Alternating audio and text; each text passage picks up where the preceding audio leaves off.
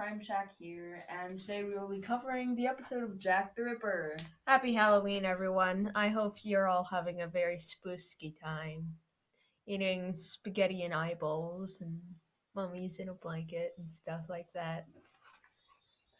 You've never heard of those? No! Oh, we have them every Halloween. They're delicious. Are they though? Yes, you turn meatballs to little eyeballs with veggies, and then oh, you wrap yeah. you wrap a hot dog in this weird flaky thing, and it's a mummy. Oh, you actually do that? Yeah. Oh. Sometimes we even do little eyeballs, and it's all spooky. What do you have on Halloween then? What's your Halloween dinner? Nah, nothing. My mother hates Halloween. What? Yes, my mother despises Halloween. You're crazy. No, I'm not. She is. Hey, I'm building an entire maze in my front lawn, and we doing creepy clowns, and like handing out extra candy and everything, and you're like, yeah, we don't do Halloween. Yeah, we don't. It's weird. No. Um, so today, for our first episode ever, by the way, congratulations on us for that. That's an accomplishment. Is it though? Yes. Do you know how long I spent taking these notes?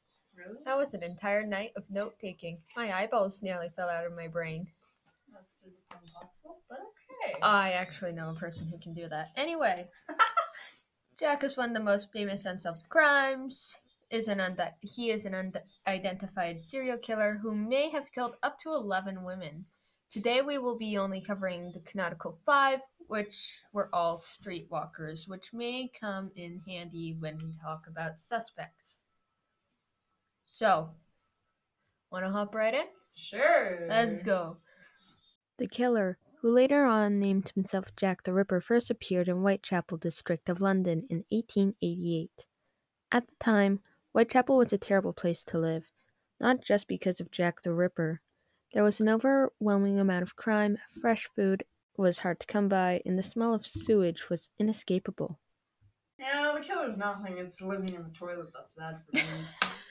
Honestly, I, why don't they just Febreze the entire district? Why? Just, like, have police cars just spray it out of their window and try to... Fun. That would be amazing.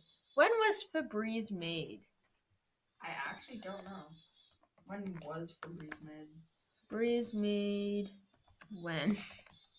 When was Febreze made? Not Febreze made when. That makes no Whatever. sense. In nineteen ninety-six, so back in eighteen eighty-eight, there was no chance they were escaping sewage smell. They get sad. Okay. The body of Annie Chapman was discovered on Saturday, eighth of September at six a.m. That murder is the one that started to raise eyebrows. She was found near the back steps of twenty-nine Hanbury Street. Just like Mary Nichols, Annie died from two deep cuts across her throat, but the violence escalated. Some flesh was even found beside her body instead of inside of it. It was also discovered in an autopsy that one of her organs had been removed. The precision of the cuts led investigators to believe that the killer had anatomical knowledge, perhaps even a doctor. Um, no, I don't think he's a doctor. You know, why not? Guess you'll see later. Okay. This murder also provided a witness who saw Annie Chapman talking to a man outside of twenty-nine Hanbury Street only thirty minutes before her body was discovered.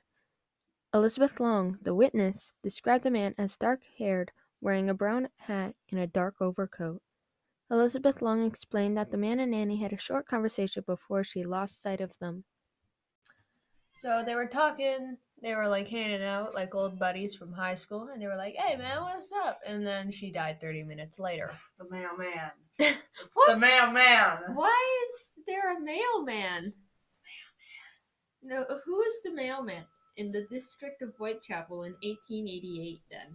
You'll find out later. What? You researched a mailman in nine. It's the mailman. What? Oh gosh! I guess we're adding a mailman to our list of suspects later. It is mailman. Trust me, it's the mailman. On the twenty-seventh of September, A letter was sent to Central New Agency of London. This letter is known as the Dear Boss letter nowadays. The letter said, "Dear Boss, I keep on hearing the police have caught me, but they won't fix me yet. I have laughed when they look so clever and talk about being on the right track. That joke about leather apron gave me real fits. Grand work the last job was. I gave the lady no time to squeal. How can they catch me now? I love my work and want to start again. You will hear from me with my fun little games. I saved some proper red stuff in a ginger beer bottle over the last job to write with, but it went thick like glue and I can't use it. Red ink fits enough, I hope, ha ha. The next job I shall clip the lady's ears off and send to the police, just for jolly, wouldn't you? Keep this letter back till I do a bit more work, then give it out straight. My knife is so nice and sharp, I want to get to work right away if I get the chance. Good luck. Yours truly, Jack the Ripper. Don't mind giving me the trade name. P S Wasn't good enough to post this before I got the red ink off my hands. Curse it. No luck yet. They say I'm a doctor now. Ha ha." The terrifying news about a serial killer already had the public uproar, although many thought the letter was a fake. But this so-called Jack the Ripper proved them wrong. On Sunday, September thirtieth, eighteen eighty-eight, Elizabeth Stride's body was discovered at approximately one a.m. in Deptford yard. She was killed by a knife wound to her throat, but there were no other injuries. It was believed that someone may have walked into the murder and Jack had to go away before he was seen. Did you just say, "Oh no"? Oh no! Oh no! No, it w- would have been crazy. Whoever found Stride's body may have seen one of the greatest serial killers of all time. Mm-hmm. Or like even Elizabeth Long. She saw one of the greatest serial killers of all time. She died by that one. No, Elizabeth Long is the... Oh, is the witness. Okay. Witness. Elizabeth Stride is the victim. What if Elizabeth Long is, is Jack the Ripper? Elizabeth Long as Jack the Ripper. Mm. No, we'll get back to that because there's actually a theory. In less than an hour, the body of Catherine Eddowes was found in Mitre Square. Her throat was cut, just like the other canonical five, but this time a piece of her ear was missing, along with other s- injuries similar to Annie Chapman's. It was a terrible scene, and the police surgeon who conducted the autopsy Autopsy stated that it would have taken at least five minutes to complete. So it's the mailman. The mailman would know all the shortcuts. Exactly. It's crazy though. Like in less than an hour, a second body was discovered. Like not like someone is yelling, "There was a double murder tonight!" Like no one's doing that. They have to wait for the morning. It would be, could you imagine just some weird kid going around like, "I saw there was a second body." Not only was Jack the Ripper confident enough to murder a second victim in the same night, but he did it in the same hour and spent a considerable amount of time with the second. This shows the killer was very knowledgeable of back streets and shortcuts, especially to weave past the city swarming with police. A knife was found at the scene of one of the killings that night, and sparked theories that the killer may have been employed at a butchery trade. Its design made this a possible theory. A little further, they found a piece of Eddowes' bloody apron. A chalk inscription upon the wall directly above it read, "Jews are the men that will not be blamed for nothing," but it is unclear if that has anything to do with the case. So, there's a knife. There's a bloody apron piece, and there's this inscription on the wall that nobody knows has anything to do with the case. Oh, it might be, it might be that, because it might be some random butcher. Because, because, because they don't have, they don't have a high education. And plus the mailman might be working two jobs. Exactly. So he may... The mailman. Butcher. Always the mailman. Our final canonical victim, Mary Kelly, was discovered lying on her bed at ten forty-five a.m. on Friday, ninth November, November eighteen eighty-eight. Believe it or not, this murder was the most violent out of all of the victims. Her face was hacked beyond recognition, she was completely empty of her insides, and there was a significant escalation in the violence, clearly. Even after the killer stopped, the citizens of London have been asking for answers, but centuries later have still received none. These attacks left London and the world nervous.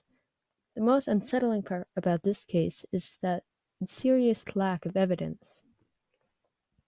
A large team of police conducted house-to-house inquiries throughout Whitechapel. Nothing. More than two thousand people were interviewed, three hundred people were investigated, and eighty people were detained, yet still, the case remained unsolved. Sir James Fraser, the commissioner of the city police, offered a reward of eight hundred forty-nine point four zero million Canadian dollars for the arrest of Jack the Ripper. Sadly, that money stood in James' pocket. With all that said, let's get into some suspects.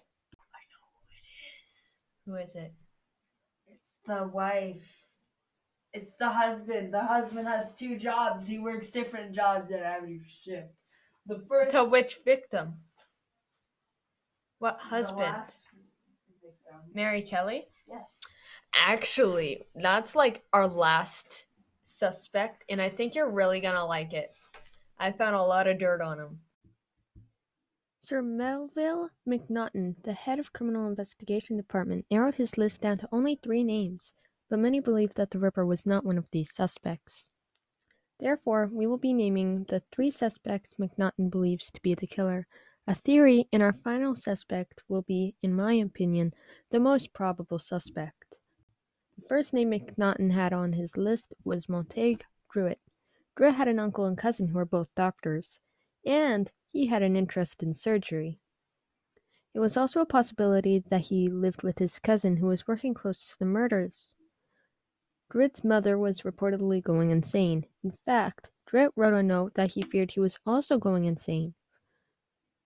Sadly, four weeks after the murder of Mary Kelly, the last canonical victim, Druitt's body was found floating in a river.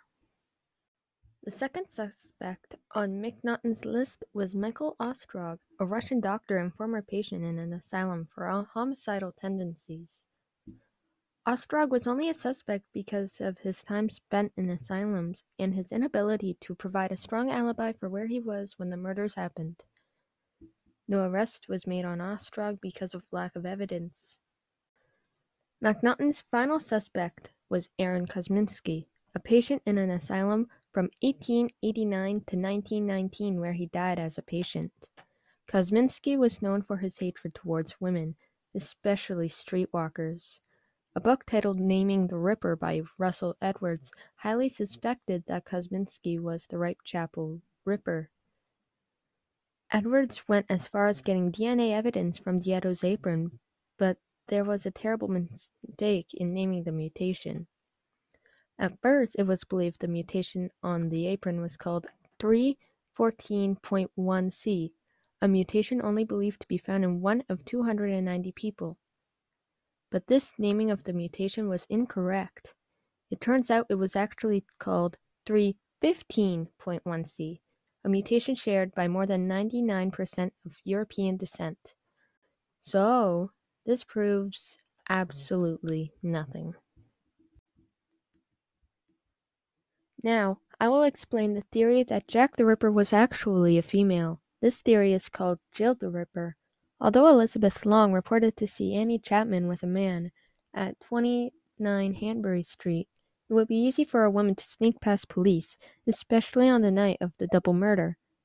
Also, a mid- midwife with blood on her sleeves wouldn't raise any attention, seeing as they had anatomical knowledge.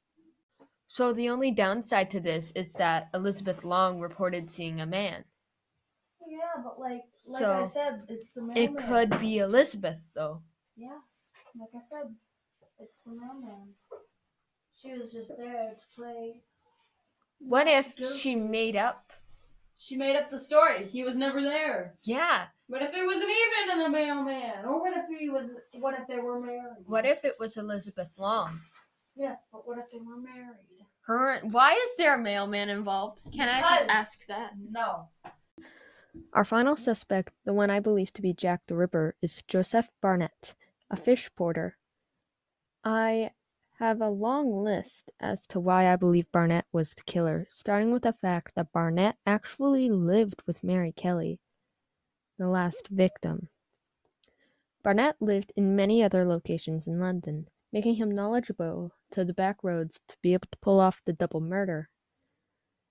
But it is also believed that Barnett was in love with Kelly, even calling her his wife when they were just roommates. Barnett also worked extra hard to keep Kelly off the streets. It is theorized that Barnett killed the first woman to scare Kelly, which worked.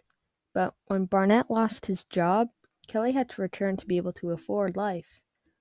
Barnett and Kelly also had a fight about her love of gin, an alcoholic beverage, which ended with Kelly bringing home two other streetwalkers, an act that Barnett found unacceptable. It became violent, even a window was broken. Suspiciously, ten days after Barnett moved out, Kelly was murdered. It was also the only victim killed and found in her bed. Barnett was living with her to make him aware to her sleeping schedules and how to unlock the doors. Please note that it is confirmed that Kelly was killed in her sleep. If Barnett was the killer, he would no longer have a motive to kill after Kelly died. The knife at the double murder may have been used at his job as a fish porter. He may also have anatomical knowledge because of his career. The last piece of evidence pointing towards Barnett as Jack the Ripper is that it was reported that his friends called him Jack. How did they not get him, Gaston? Because they had no physical evidence.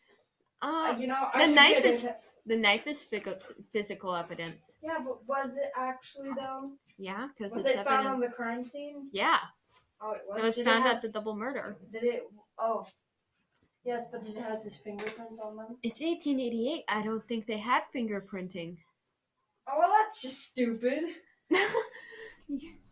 Thank you for listening, guys. Happy Halloween. Hope you have a fun time. Bye.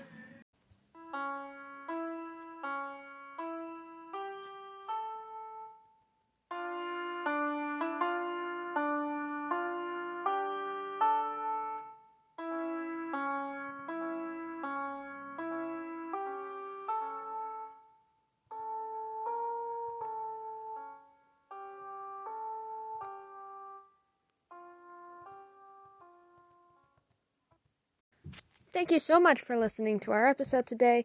We hope that you join us next time for the case of Scott Peterson. Shout out to Red J for the music and to Willem for the cover art. Thank you for my mom who posted it on social media platforms for our audience. And thank you to everyone who's listening right now. We hope you have a great Halloween and a great two weeks. Thank you so much. Bye-bye.